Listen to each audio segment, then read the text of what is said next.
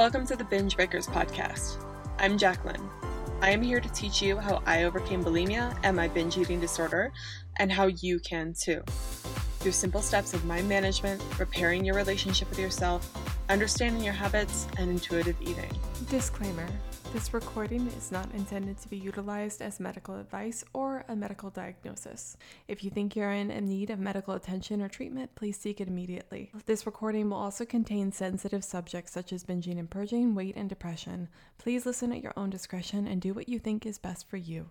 Hey everyone, welcome to the podcast. I just came home from spin class been doing a lot of those. It's basically a nightclub for cycling. I don't know why no one told me about this, but it's a lot of fun. So if you guys are one of those people out there that are opposed to group group fitness classes, you're like, uh, I don't know. I like I'm I'm a solo workout person for sure when that comes to lifting weights, but for your cardio, check out a group class. So so much fun. But anyway, I today's podcast is going to be an interview with Renee Sager. She is a fellow coach. She is all about how to just eat normally and repair your relationship with food. And even more than that, um, I just love Renee. I've been following her ever since I started my own coaching business and started my Instagram, and I just found her in that community. Um, she struggled with bulimia and alcohol, um, alcoholism, and all of that sort of stuff, but she is just one of a kind in terms of her personality. And we start off our conversation right off the bat about how she can be so confident and what she's like. And she just has a world of amazing things to offer. So I really, really want you to gear you up for this interview. I think it's gonna be a good one. We just have a really fun conversation, and she's just hilarious. So if you don't know who she is, go check her out on Instagram and listen to this episode. And I hope you guys enjoy it. Um, we really touch on some key points, and I think you'll relate quite a bit to her. And she's very different than me in a lot of ways too, which I love. Um, Renee's like kind of crazy and fun and blah. And I, I think I'm a little bit more reserved than her. Apparently, she's an introvert as well. But I think it's fun that our personalities they mesh a little bit, even though she's just completely different than me.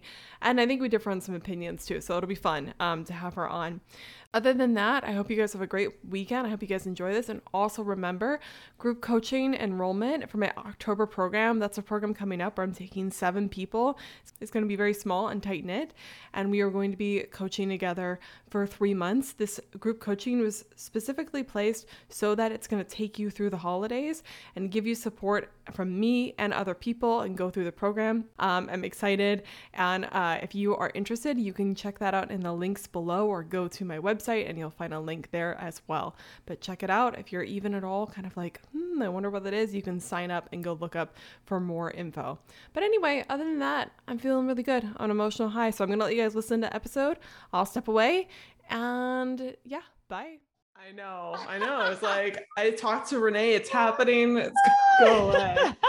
so we can cut out whatever, you know. It's nice that if you record it and then yeah. live things always freak me out because it's like, who knows what you're gonna say, but yeah, it always works out. Yeah, I never actually edit any of my podcasts, so I'm like, let's let her rip. Good for you. Comes out of my mouth needs to be out there, apparently. well, how do you even? Um, I guess let's start right off the gate. How do you even get to that point of being confident enough to just let whatever? Like, let's say you make a huge mistake. How do you just let it go out? You know? Yeah. You know, it's funny. Growing up, my mom always said to me, "Do you ever think before you speak, Renee?" and no, the answer is still no. Um, you know, I I think that how do you get to that point? I mean, really we all mess up. We all say things that we're like, oh, that was stupid. The thing that makes it worse is when we try and like backtrack and be like, oh, blah, what I meant, blah, blah, blah, and it's just like, it just makes it massive instead of just like, okay, like you just let it roll off the back of your shoulders or whatever, right? Because when we stop and we try and fumble over our words and make sense of it or, or whatever, it then kind of like draws attention to it instead of just, you know, mm-hmm. it's like mm-hmm. trying to cover up a zit and you like put all this cakey foundation on it instead of just like, hi, I have a zit. Do you know why? Because I'm shooting. So can we just move the hell on with our life? Right? And there's just so much of this that we try to make look perfect. And I think something also for me that has been validating and helped me become more confident is the, the the amount that I receive when I am right i didn't like come out of the womb super confident and in fact i had many many years where it was like debilitating anxiety i didn't want to go anywhere mm-hmm. i was mm-hmm. worried everyone was thinking about me when i walked into any room but then the more honest and transparent and just human i let myself be the more people were drawn to that. And so it's like we spend so much of our life trying to be this like robotic person that looks perfect, acts perfect, eats perfect, exercises perfect, has the perfect job. And it's like, I mean, those people are out there, but they're not my people. Like, I, I don't relate to that at all. Like, I want to no. have fun and be real and have hard conversations and talk about real life stuff. And that doesn't mean that you don't try and you don't be nice and you don't prepare and you don't do nice things and and that but it's just like giving yourself that permission to be human to be like yeah i totally didn't do this right i'm going to do better mm-hmm. next instead of just completely shutting down making it a huge deal you know this would be something if i ever said something uh, hurtful to a friend and it would just like oh it kills you yeah, why did I do that? Why did I do that? Why did I do that? And then after, like, I really thought that I was going to have stress ulcers because I was just always so on edge that I was like, I, I was, I was sure I had ulcers. And it was just that constant, you know, of anxiety going. And so I just had to get, you know, with practice to that point of like, I'm going to apologize. And that's, that's all that I can do. Right. Like, mm-hmm that is the the best that I can do. Sitting here and working myself into a panic attack isn't going to be helpful for anything. Like I doesn't take creating, back what you said. yeah, I'm just creating hmm. all of this unnecessary suffering. And so it's like, okay, I'm going to own it. I'm going to admit to it. I'm going to acknowledge it and then I'm going to do better next time because that's really all that we can do.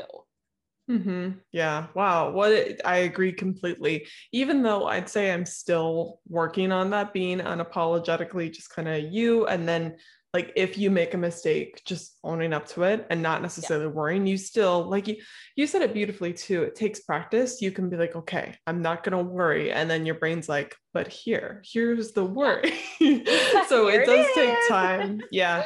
Yeah. I'm trying to get to that phase. But that's one of the reasons I wanted to have you on because for those people listening, like I think that you, um, your Instagram, I followed you over a year ago now. Um, but the thing that attracted me, me to you most of all was just that you were like unapolog- unapologetically you, so mm-hmm. confident and so funny. And yet, and because you weren't afraid to make a fool of yourself, like some of your dance videos are just so hilarious. And I just, I was, I was watching and I'm like, I can't imagine putting on a suit and doing the things that Renee does. It's just, but it's so admirable. And you're right. People see that. And, uh, you know, sometimes Instagram, I can't scroll too often because even the people that are trying to do good things on Instagram, they're always just like smiling and it and like everything's happy and it feels just pisses you off a little bit. I yeah. really like it. So I always like yeah. your your Instagram is just a breath of fresh air because it's very confident, it's very uplifting, and yet it's silly and it's you. And you definitely say things with with when it seems like there's no filter. And now I kind of know why. Yeah, thank you. Thanks. I appreciate mm-hmm. that. And you know, I think that that's kind of part of my purpose on this life is that I don't because I have practiced this for a while. I, I I love to give other people, client or not, just random people on Instagram, that also that permission to just be free, right? We all live in these like what I equate it to is like this glass box. We're in this constricted glass box where we're like, don't do this, just say that, just eat this, just do this, just do this. And it's like, oh my gosh, we have got to break out of that.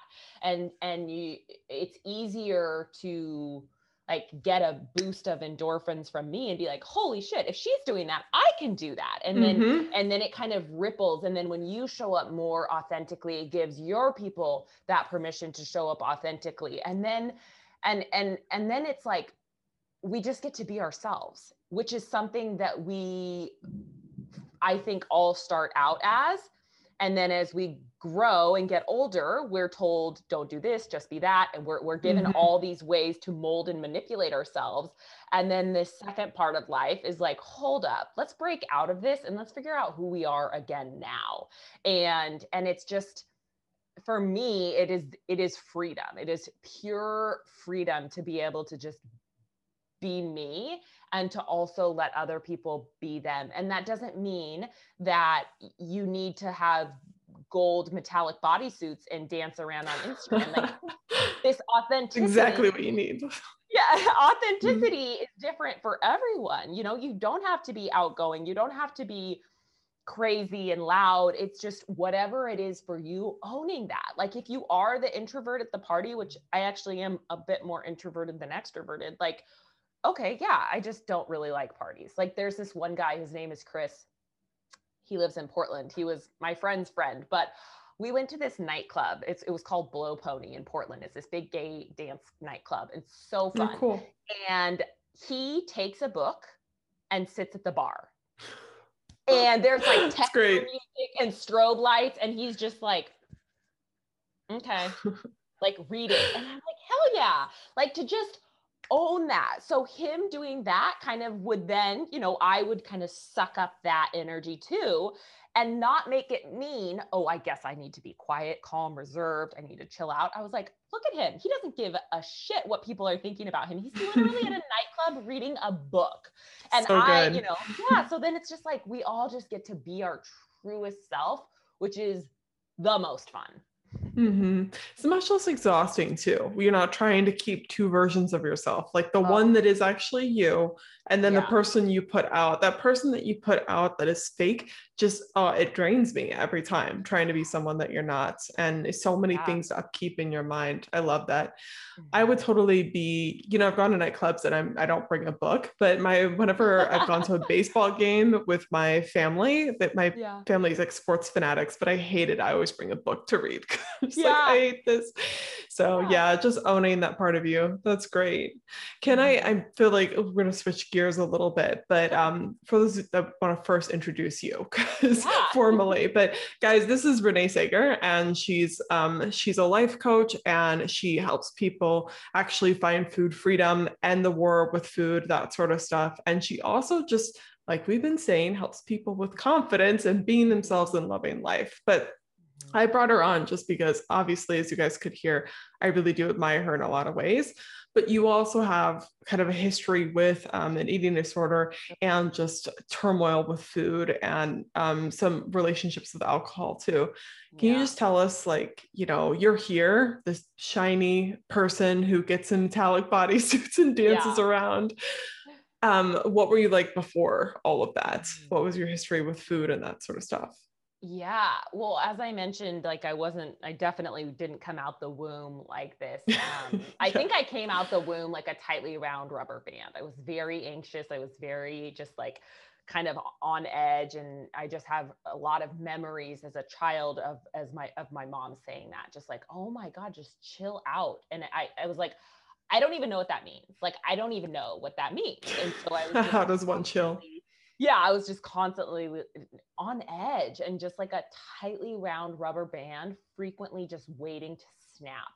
And I I started finding some relief from that anxiety. I also had some relationships with friends in in middle school that just started getting really hard. Like I kind of started getting pushed out of the social circles and all the Oh. friends that I used to have were no longer there. And so that just kind of added to that anxiety of like, nobody likes me. Nobody likes Mhm. me. Nobody likes me. And what I I found was that I could funnel some of that pain, discomfort, fear into diet and exercise. And so I was I started getting interested like I was always kind of into sports. Uh, I played a lot of soccer and stuff and so I was somewhat active and I just started running a little bit more after school. I started, my dad was pretty into fitness. And so w- we had a gym downstairs. So I was like, okay, I'm going to do some of this stuff. And, and what started out as harmless, you know, I'd started getting interested in fitness and, and nutrition. and buying shape and oxygen magazines and of course at that time i was 14 15 and my body was just like very receptive so i kind of had this combination of controlling my food focusing on exercise not having to worry about being pushed out of relationships in in school and right. i funneled that anxiety into my food and exercise and then also i started getting a lot of compliments about my body changing 14 15 and so hmm. i was hmm. like oh this is hard for people this is easy for me let's do it let's go all mm-hmm. in and that's kind of my my personality is like oh we don't do things a little bit like we go all in. and so it just really took off. You know, I, I did what many people end up doing is like obsessively tracking all of my calories. I had post it notes filled with like, tracking how many I'd eaten that day and always trying to go lower and lower and always trying to run further and further and and doing crunches at night and it became this what was once like I think I'm going to go run for 30 minutes to I have to push myself to, I think I'm going to eat this to like, I'm not eating anything. And it was just like this switch. There wasn't necessarily like a day or a thing that I can remember. It was kind of gradual, but it also happened really quickly mm-hmm. because mm-hmm. I eventually, I just got, uh, you know, the compliments from, oh my God, you look so good. What are you doing? Tell me what you're eating. And it's, it started going to, you look so thin? Are you okay? Talking to my mom, right. what's wrong with your daughter? She should see someone. And I was just like, screw all of you guys, leave me alone. This is my life. I'm going to do whatever I want. Mm-hmm. And mm-hmm. it then I, you know, my my I would restrict so severely during the day and thank God my body does what a body does when it's deprived as I started binging at night. And mm-hmm. my food it just got it got so exhausting that I couldn't trust myself to eat anything during the day because it was like once it started, it literally felt like I broke through this seal and I would I did I had no idea how the day was going to go. I was like if mm. I have mm. school, if I have appointments, if I have soccer, like I can't start eating because I don't know what's going to happen. I don't know if I'm going to be able to stop. I don't know if I'm going to binge. I just need to I need to not eat for as late as I can. So then once I do start eating, I can just like let myself eat. Oh, and, it's like reinforcing the cycle of binging, you know, mm-hmm. hardcore.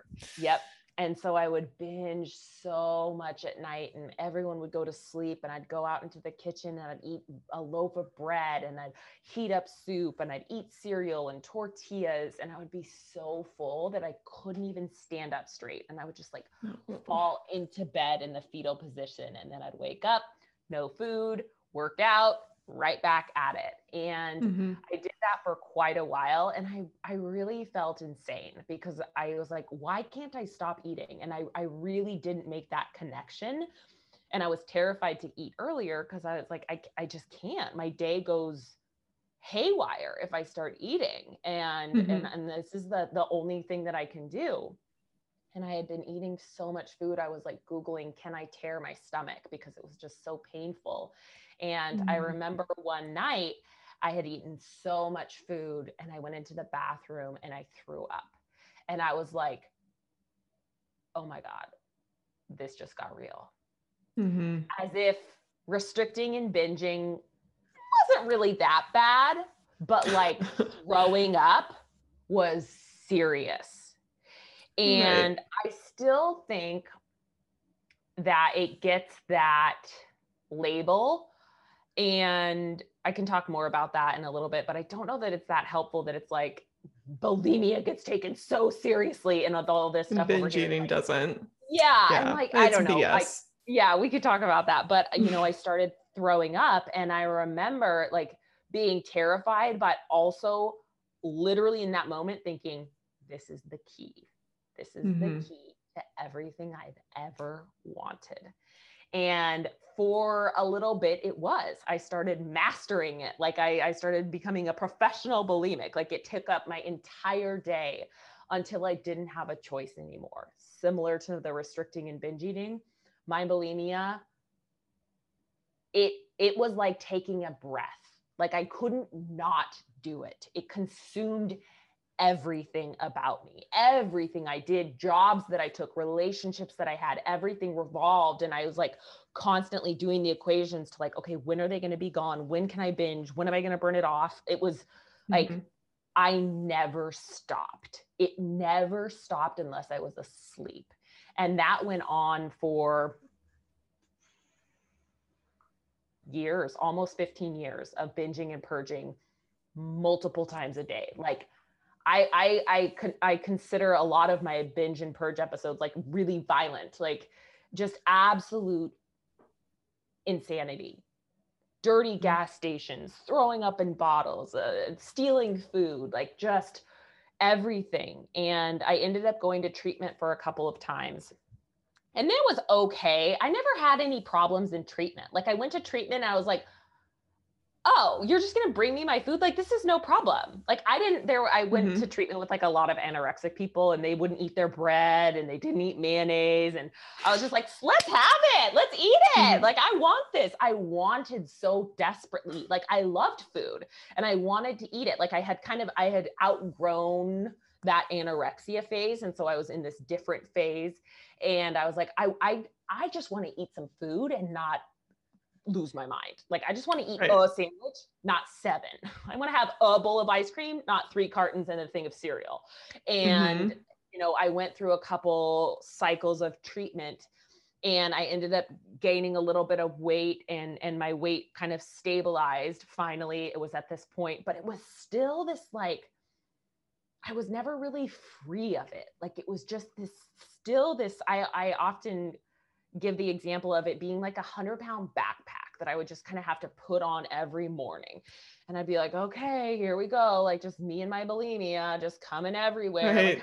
Like, never got that freedom from it. And, you know, it was, it was not hitting rock bottom because as you mentioned early on, I was also, I kind of forgot this part, but when I started throwing up, I really also started using alcohol. Like my bulimia oh, okay. got my bulimia. Sorry, I skipped that part. My bulimia got so You're bad fine. that I um I realized that when I would drink, I wouldn't eat, and when mm. I didn't eat, I didn't throw up. And so I was like, oh, finally, because I really just wanted to be able to like sit down and watch a movie at night. And yeah. so I was like, oh my god, I can drink this I don't want to binge. I don't want to purge. This is so enjoyable compared to just like the Tasmanian devil life that I had been living in. Unfortunately, alcohol kills you much faster, especially yeah. when you drink the way that I did. And so um, that started at like 17 or 18. And I went to my first rehab. I had cirrhosis of the liver at 20. My doctor, like, I oh, was wow. in the emergency room, and my doctor's like, You will die if you keep doing this. And so I ended up getting sober and took that out. But then the, the food stuff just kept going. And I was so frustrated because as people were addressing the food, uh, the alcohol, I really felt like they were missing the big piece, which was my food. I was like, listen, if my if I didn't feel so insane around food and, and my body and all of this, like I wouldn't have wanted to drink. And, and so mm-hmm. I really felt like a lot of my problem was getting neglected. And it was just like, let's get sober, stop drinking. I'm like, okay, yeah, fine. But what about the food? Like, mm-hmm. ah, it just made me yeah. feel insane. Um, and then, you know, as I gained weight and looked, quote, normal, people really assumed that I was normal and that I was fine. And nobody really knew because I was very much a functioning bulimic slash binge eater. You know, I, I yeah, had jobs. You're not going to tell everyone about it yeah, or let yeah. them in on it. Yeah, I had jobs and I had relationships and I, I had some money, not a lot because I spent a lot on binge eating, but um, you know, I was I was doing life. And, you know, for me, it really got to the point of wanting better. And so this is what I was talking about before I remembered the drinking piece is that often in AA they talk about oh, she hasn't hit her rock bottom. Like she just hasn't mm. hit her rock bottom. And for me with food, I was like, I don't feel like I can get much worse. Like right. I don't know what else I like I can't get much worse. And it really wasn't like the switch that kind of flipped for me wasn't hitting rock bottom, but it was like I want better for myself.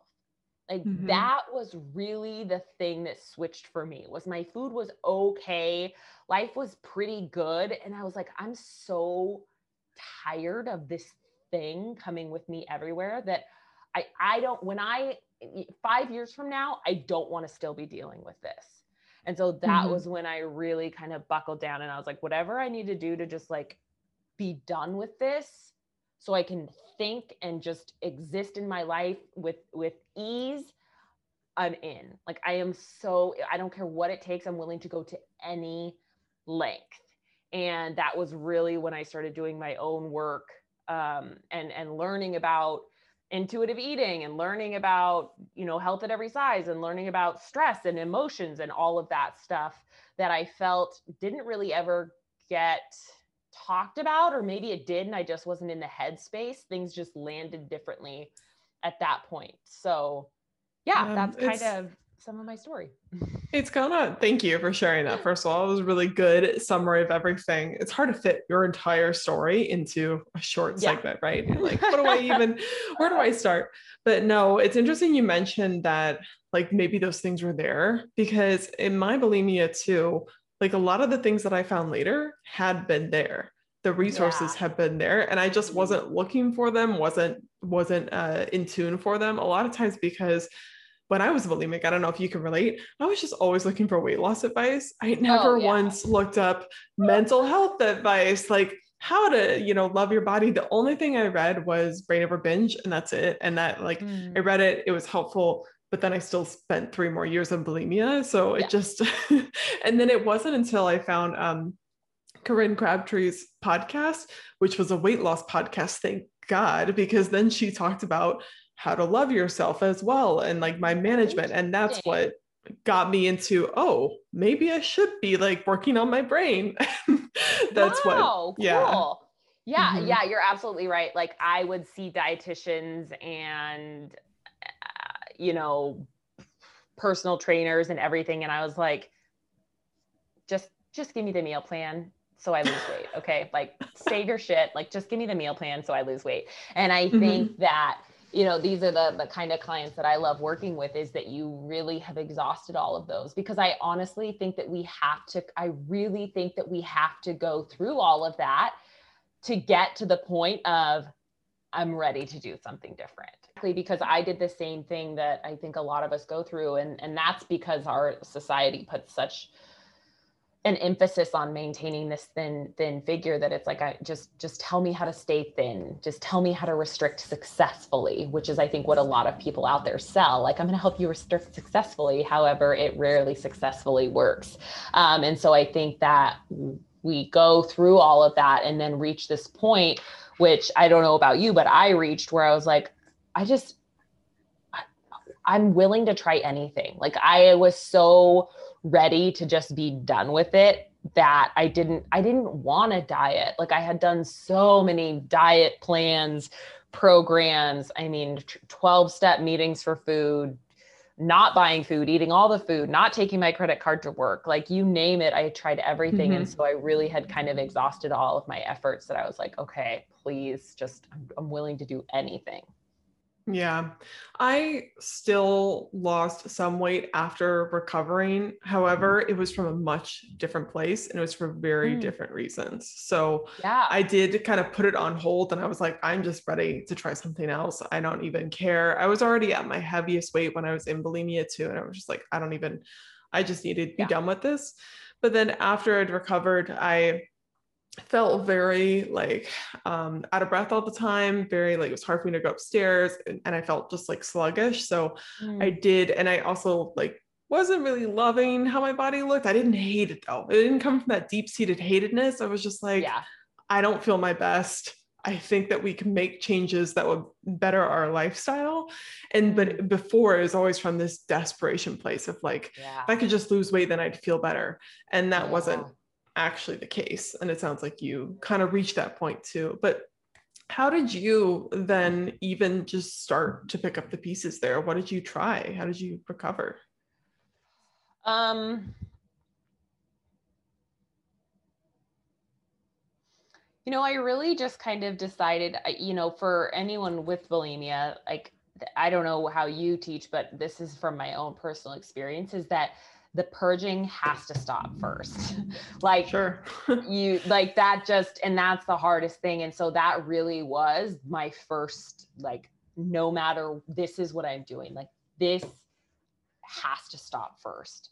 And I got to tell you, Jacqueline, I went through some really big eating episodes where I was just like, sure. And, and like maybe I'll just throw up this one time, and maybe I'll just do this one time. And over time, when you eat enough food consistently, your body doesn't continually binge right? Like when you really develop that trust with food and your body, and you know you're going to be fed adequately, that intense desire to open all the cupboards and panically eat like peanut butter with a spoon, ah, like that just out of control feeling, it just quiets down because you've mm-hmm. fed yourself enough you've balanced out your blood sugar your hormones are okay. So that was really the first piece for me was like okay i'm going to not purge no mm-hmm. matter what. And that you know easier said than done but like that was really the pivotal point for me where i was like okay let's go Mm-hmm. Yeah, absolutely. I it's really hard to stop binging when you are hungry all the time or you don't really trust yourself with food or you're not getting enough food. It's just like mm-hmm. it's not that it can't be done, but you're going to make it a hell of a lot harder that way. So yeah. I completely agree. And yeah. the purging, um, I really like, even after I'd recovered and stopped, I still had so many times where I thought about purging. It's still oh, yeah. sometimes, like, I don't know how far you are from recovery, but for me, sometimes I still get a few urges to purge. They're faint, they're like yeah. thoughts breezing in the wind, but it's yeah. just, it still comes up and it's like, oh, we could just do it this one time. And it's like, what? No. Yeah. yeah. And so, and love, it, it keeps you in it. I, yeah, I really like just kind of that normalization of it though, too, because I think, you know, I've been sober a bit longer than I've been in recovery with my food stuff. Uh, I've been sober for 12 years and I still think about having a drink. And it doesn't it doesn't mean i'm close to relapse. It doesn't mean i'm bad. It doesn't mean i'm not doing recovery right. And i think that that's a, a huge part of just like normalizing this process too of yeah okay so what? So you want to purge uh, okay like you want to mm-hmm. eat uh, you're stressed out and you want to go to the store and buy an entire sheet cake. Like okay i think when we can kind of normalize some of those thoughts it just is like so relieving and mm-hmm. freeing because then it doesn't control us, right? Like if I started wanting a drink or wanting to binge and I panicked, first of all, a huge reason a lot of us binge and or purge is because of emotions. We're stressed out, we're we can't manage mm-hmm. stress. And so all that's doing is like actually pushing you to binge eating faster mm-hmm. instead mm-hmm. of just, oh, this is what I want to do right now. Right. Okay. Yeah just treating it as if it's a thought, of as if it's just something your body is suggesting, but it's not a command. Yeah, and then we don't have to react to it. And so I I like that too that you just talk about that and it's like, okay, cool. Like there's the, the thing with the the thing that's really different from drinking and eating is that drinking you quit. You quit it, right? You just stop. You just don't drink. Mm-hmm. Eating is like wait, what? so I like I just yeah. don't binge, like, but I I still have to eat. You know, that would be in my brain was like, okay, so you that would be like the equivalent of saying, okay, Renee, you're gonna be in recovery from alcohol, but you can have three beers a day. And I'd be mm-hmm. like, what? Like uh, this is never gonna happen. And so uh that with with the food stuff, I think it's so important to remember that it isn't aligned in the sand like you're going to have days where you eat a lot of food. You're going to have days where you don't get enough food. You're going to have days where you feel gross in your body. You're going to have days that you feel amazing in your body. And just mm-hmm. really remembering that this is on a spectrum and and taking again some of that intensity and just like I have to do it right. It's like your food is never going to be quote right. Like you're going to get sick and you're going to lose weight and then you're going to vacation and you're going to gain weight and then you're going to what who knows, right? Mm-hmm. But it's and and no matter what happens i'm going to be fine like that is the freedom That mm-hmm. is like oh i can i can no matter what i'm going to be fine yeah. right? Gwyneth Olwyn uh, talks about um, eating disorders as the misidentification as food as a threat and that's that's a lot of what i think mm. that we often would struggle with and so when you stop seeing food as a threat and you're just like okay just like food is water food is is nail polish food is food. It's just like really normalizing and neutralizing how you see food because then you can exist around flour and sugar and not lose your mind right? This yeah. is this is something that i have found to not be so helpful with bulimics especially.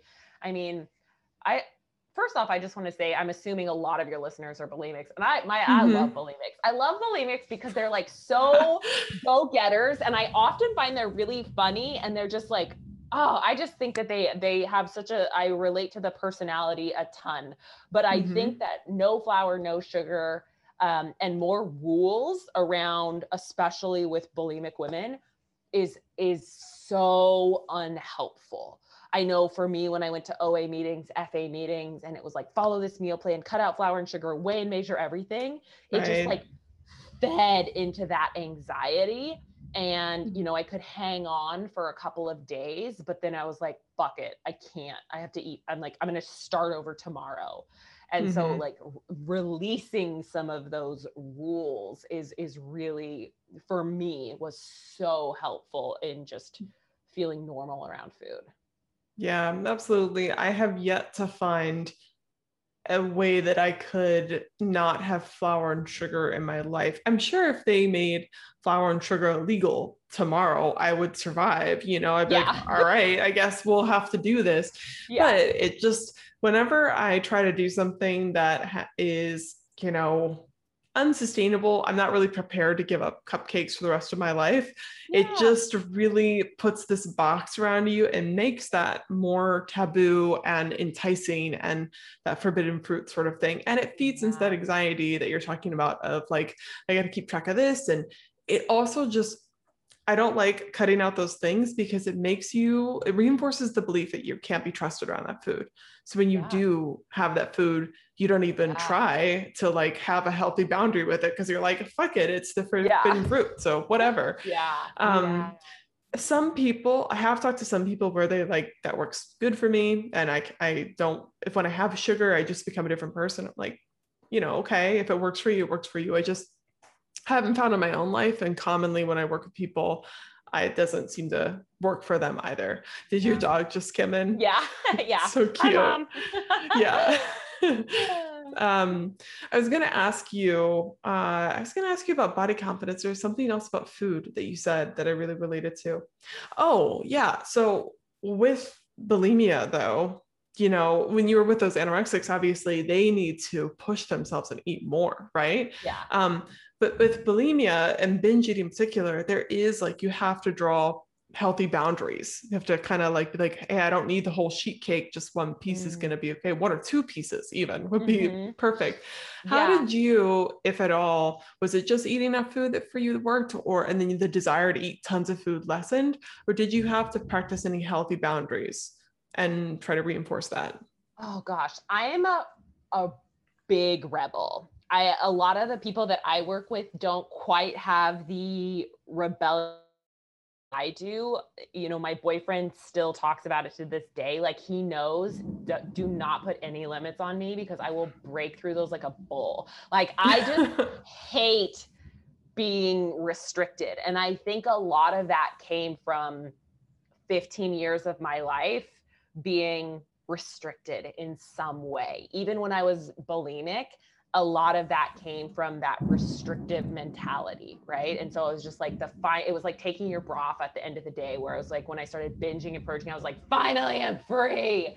And mm-hmm. so like mm-hmm. I hate restrictions. For me, the biggest thing was allowing myself to eat it. Uh, uh, it was really allowing myself to eat it. I talk about this a lot that in like the first six months or so of my own recovery, I had cereal and ice cream every single day.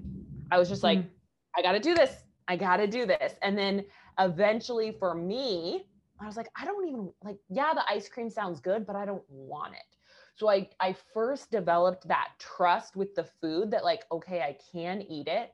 The second piece that I didn't know about for a long time after was the mental restriction that often continued to lead me into binge eating. So, for example, if I would have started eating ice cream, but the whole time I was eating it, I was thinking, oh my God, what am I doing? I shouldn't be doing this. This is going to go against all my work. I can't believe this. Okay, after this stupid bowl of ice cream, I'm never buying it again. I can't believe I bought it. that would just really feed into, of course, me going back for another bowl of ice cream, maybe not that day, but the next day, because there was still so much of that anxiety. So a lot of it was that self talk of, I'm literally doing nothing wrong here. I'm mm-hmm. allowed mm-hmm. to eat this ice cream and I'm going to actually sit down and enjoy it. I'm not going to do 17 things while I'm doing it. I'm not going to buy Halo Top. I'm not going to have a, two tablespoons and pretend it's satisfying. Like I'm going to eat a bowl of ice cream. Mm-hmm. And just that allowance around food for me really was like, oh, okay i can be safe. Because i think a lot of people when i when they come in and they're like listen i don't restrict. I don't restrict. Listen and i get it. I was the same way. I was like if you saw what i ate trust me restriction is not a thing. And i'm like okay maybe physically you're eating more than you need but why why are you eating more than you need are you getting enough of the major macronutrients is every single time that you do have cake or ice cream or a, a roll you're thinking I'm bad, I'm wrong, I shouldn't be doing this because yeah. that is as big of a problem as physical restriction. Like mm-hmm. both of them are going to lead you to binging. So it was yeah. that allowance and addressing that mental restriction piece for me that was just like, oh, okay. That desire to binge was just like significantly reduced. Mm-hmm, absolutely. I think restriction more often than not is mental more than anything um, because and especially it's really hard to feel okay eating the ice cream when you just have that constant track in your head i find a lot of times when i ask clients about you know the last time they binge and if they were eating some ice cream and they're like it just felt like it was gone so fast and it wasn't enough. And I was like, well, what were you thinking about when you were eating it? And they were like feeling yeah. guilty the whole time. They were thinking about when it's going to be over. They're never going to yeah. have it again, even though they're literally having the ice cream right yeah. then and now, but they don't enjoy it because their mind is somewhere. It's like, you know, having sex, but you're not thinking about it at all. like, yeah. Yeah. Where no are kidding. you? Right, mm-hmm. exactly. I mean, and sex and intuitive eating are I are so similar, right? It's like when you're completely shut off from your body, you can't, sex doesn't feel good. You're just like, oh, let's get it over with. And the same thing with ice cream, right? You're just like, oh, okay, let's just hurt because you're so panicked the whole time that you don't mm-hmm. actually get to taste it. So you might as well just not eat it because, you know, um, Sarah, the binge eating therapist, has I don't know if she's the one that originally created this, but she said, We think about food all day long until we're actually eating the food. And I was like, yes. damn, that is so mm-hmm. true. Like, I never really thought of that, that we obsess, obsess, obsess until we actually eat the food. And then we're like on our phone, looking, watching TV, doing all of shopping online, like doing a million and one other things besides mm-hmm. eating the food. Yeah, absolutely. And God, that's another thing. Like uh, just sit down and pay only only attention to food. Like don't go on Facebook. Yeah. I still, of course, I'm a human being. Like I eat food while watching TV uh, sometimes and stuff like that.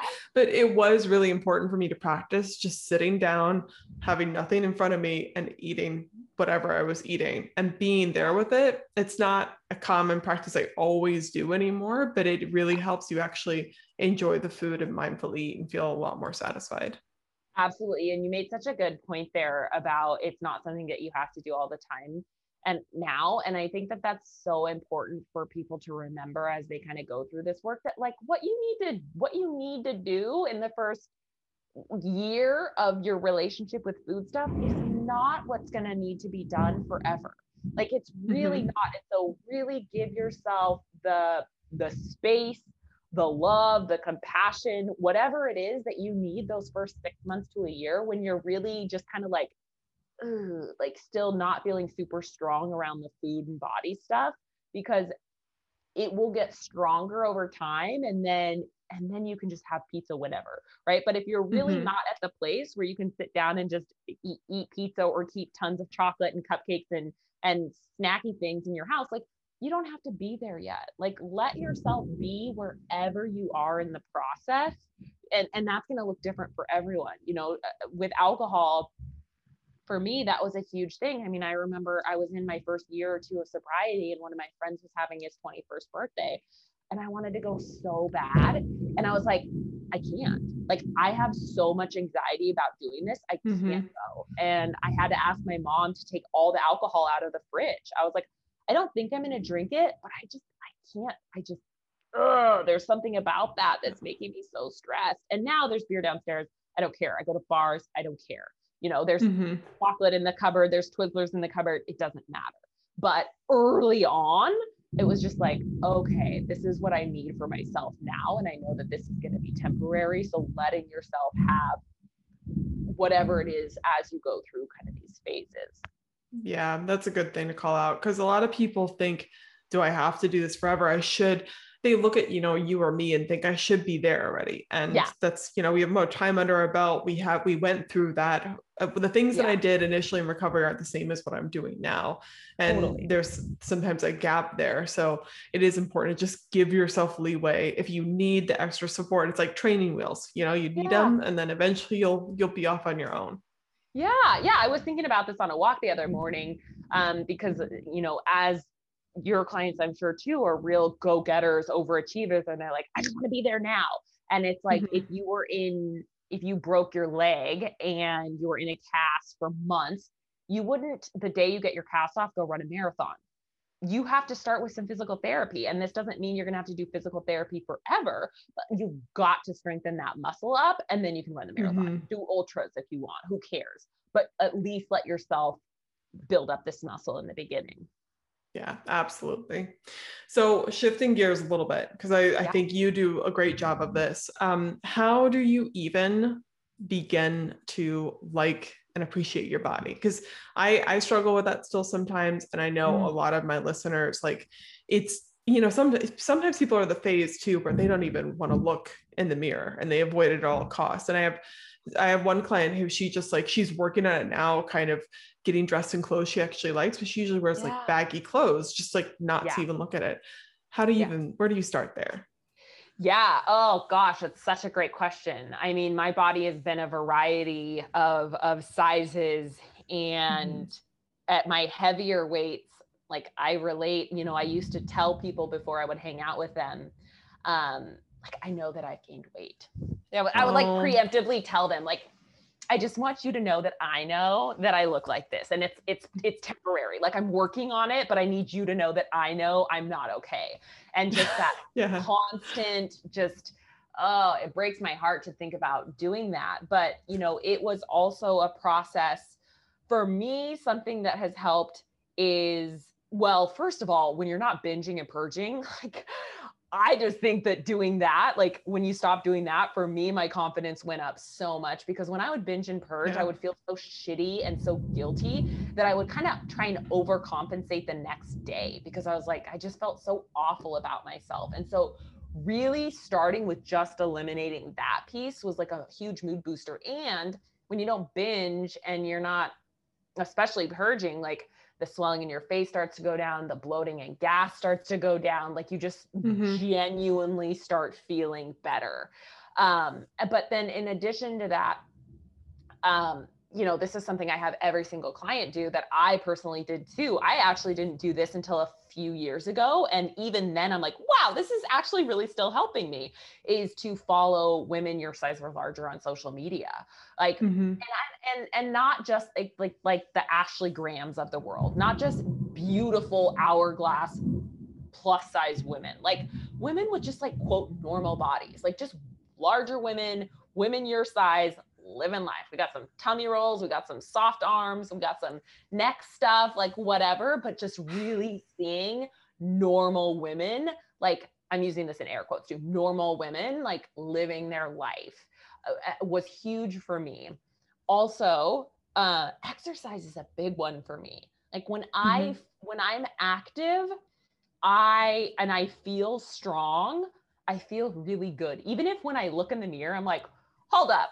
I don't, you mean I don't have abs? Like, wait, what? Because I'm pretty sure I feel like I have abs right now and there's clearly no right. abs. Like, I feel strong. Like exercise makes me feel strong. And and I really want to say that exercise today is significantly different than exercise 10 years ago. Like mm-hmm. I will genuinely go into the gym and I'll be there for 15 minutes and if I'm tired and I'm bored or I'm not feeling it, I leave. Whereas before it was like an hour and then hit and then run after it and then bike to the gym and bike home and blah, blah, blah, blah, blah.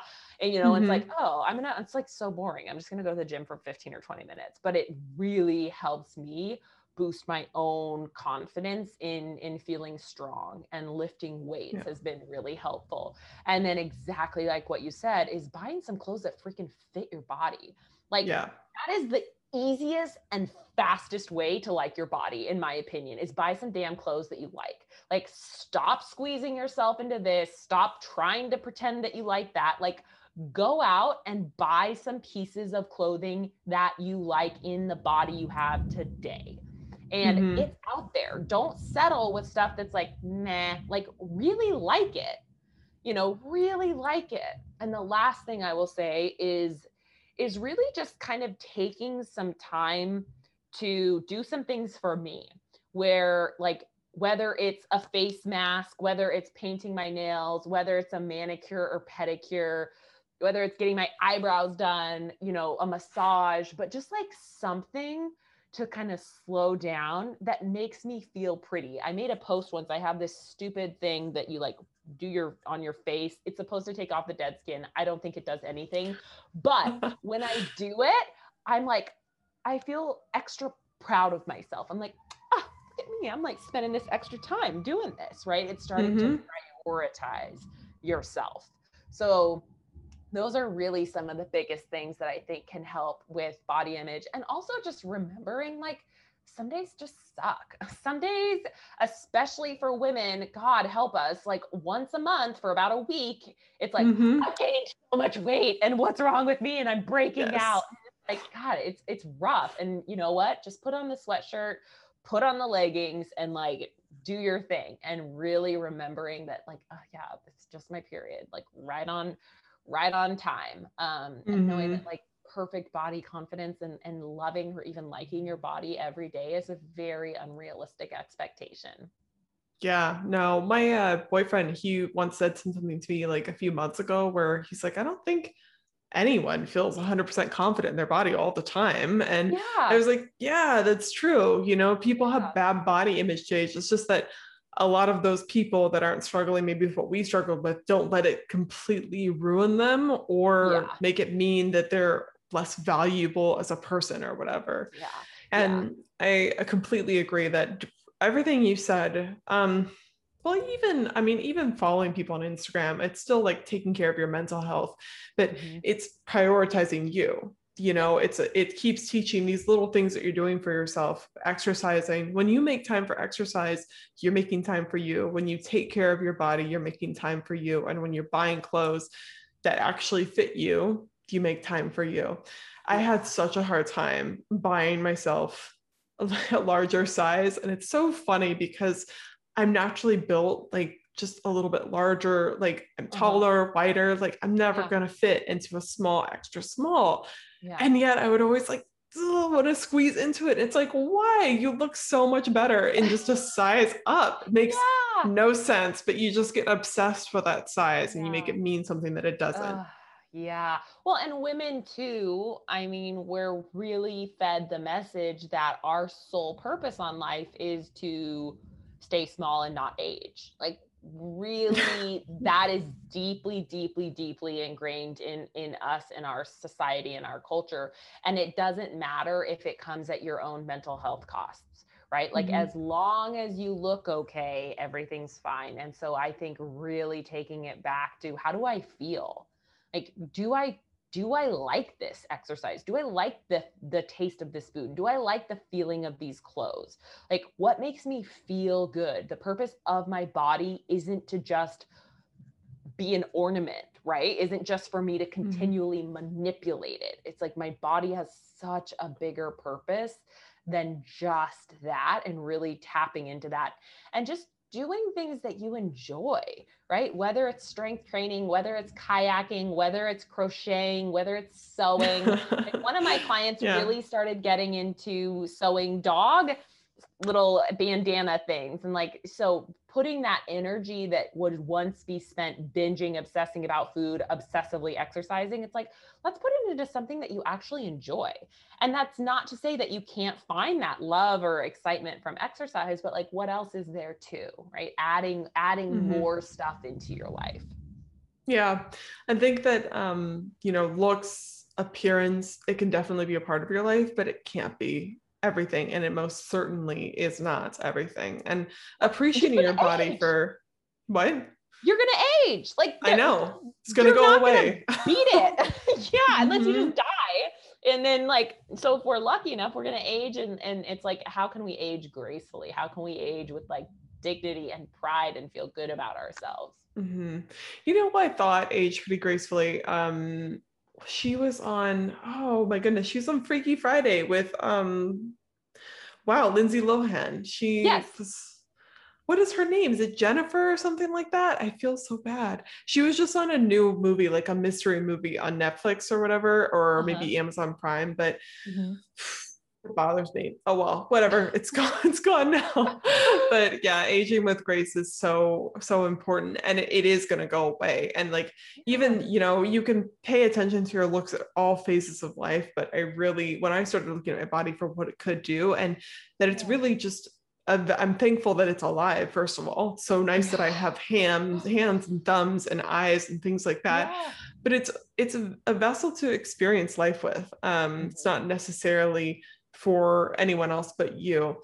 I heard something interesting um, a while ago that really made me stop and think that um, it was about women and attraction, but that women are always trying to be desirable. And this person said something along the lines of, you know, why don't you try to be desirable for you? You know, it's like it's, it's different. And it's like, oh, yeah, I'm always like focused on what my body can be to other people why don't I mm-hmm. focus on what I want it to do for me and mm-hmm. appreciating it and, and desiring my own body? Like, who would have thought? it's yeah. a nice concept. yeah, absolutely. Yeah. Well, okay. I know I've taken up a lot of your time and yeah, um, I appreciate you being on here and everything. Uh, what I always like to ask people before they leave first of all, what what's one thing you might say to someone with their, who's going through whatever type of I think you said Tasmanian devil sort of whirlwind of bulimia, which I liked. Um, what's some what's like a parting piece of advice you would give to them?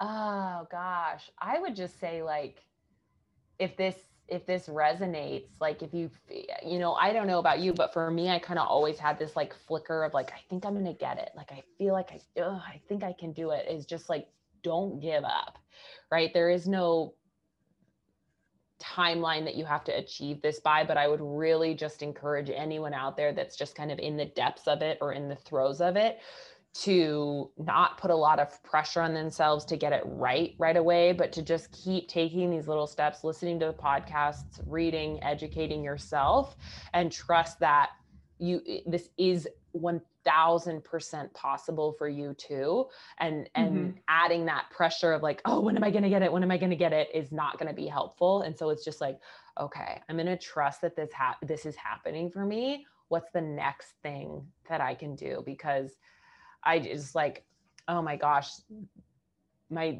decade and a half of life struggling with bulimia was just it was so hard it was so hard and i just it's it's it's i would never wish it upon anyone it was just such a life suck um, and so i mm-hmm. really just hope that people out there are listening are like I hope that you take a shred of hope.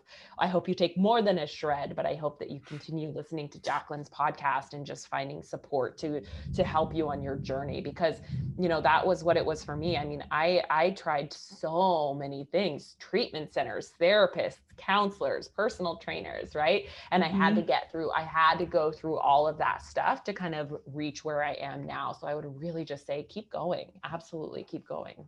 Oh, yeah, that's so heartwarming. And and you're right. I, when people start, I find this too. Sometimes people start working with me and they put all this pressure on themselves to yeah. get it right away. And it's like, no, no, no, no, you don't know your timeline. Let's calm yeah. down. it's okay. And Yeah. even just like what is the next step you said that and i think that's such a better way to look at- at it than mm-hmm. you know what is the one thing i can do that's going to change everything it's like no what what can i do today that might make things a little bit better and it would help Yeah, that's huge is like staying in today because nothing will make you want to binge or purge more than thinking about tomorrow, tomorrow's dinner, later tonight, next week, what they're going to think Mhm. of you. And so, really, just like, okay, today is my only job. Just, I'm just, this is it. I just have to make it through today. Whatever happens tomorrow, I don't know if I'm even going to make it. So, all I'm going to focus on right now is this meal today. Hmm absolutely and to be honest i still do that a lot with my own business and everything now Totally. it's harder for me i'm still trying to be that person you know I, I plan quarters a little bit and stuff like that but at the end of the day a lot of times i'm like okay what do we need to do today and it's still Mhm. it's just like these baby steps help everyone you don't have to have your whole life plans to be successful or anything like that Absolutely. Absolutely. Mhm. And speaking of podcasts that you guys could listen to where can they find you renee Yeah. They can listen to me on Ditch the Binge. Uh, Mhm. Got a podcast there. I'm also really active on Instagram. It's just at Renee Sager. So you can find me Yeah. both those spots. her her podcast is fabulous. I listen to it. I let I like it. Give it some love and everything. And it's also very honest and unfiltered. Plus, you have um a lot of great guests on there too. I must say, I'm always following you and seeing what guests you're snagging. I'm like, how did she do that? I'm gonna have Oh. um hopefully maybe I shouldn't say it on here, but uh she has been, I think it's Jen Sincero. She Oh, was on cool. the You're badass. po- Mhm, yeah Yeah. she will oh no no no no she's not that one um judith judith Gaton. sorry Oh, That's- Judith. Cool. Yeah. mhm. Mhm. yeah no i don't jen's they're both amazing but i don't have the viewer badass yet but judith from um the life coach school podcast Yeah. she's going to be on here talking about style and fashion but Yeah. So oh it's like, God, yes. she's so great. She's so Mhm. great. Your people are gonna love her. She's a hoot, and she's just like really real. Like I think you're really gonna appreciate her honesty and just how she comes to life with things. She's she's so great. Mhm, absolutely that's why i want her on and everything she teaches i think would be valuable but yes listen to ditch the binge um, guys if you haven't heard already and go to her instagram and everything you're fabulous renee thank you for being on the podcast Oh, today Thank you. I appreciate it, and I I love the work that you're doing. I, it's so important. I'm so glad you're doing it. thank you likewise Hey, if you like this episode, you have to come check out the Binge Breakers Recovery course. If you're trying to recover from bulimia and you're sick of doing it alone and you feel like you've tried a lot of traditional therapies and it's not working with you, come join the course. Go to bingebreakers.com slash recovery dash course.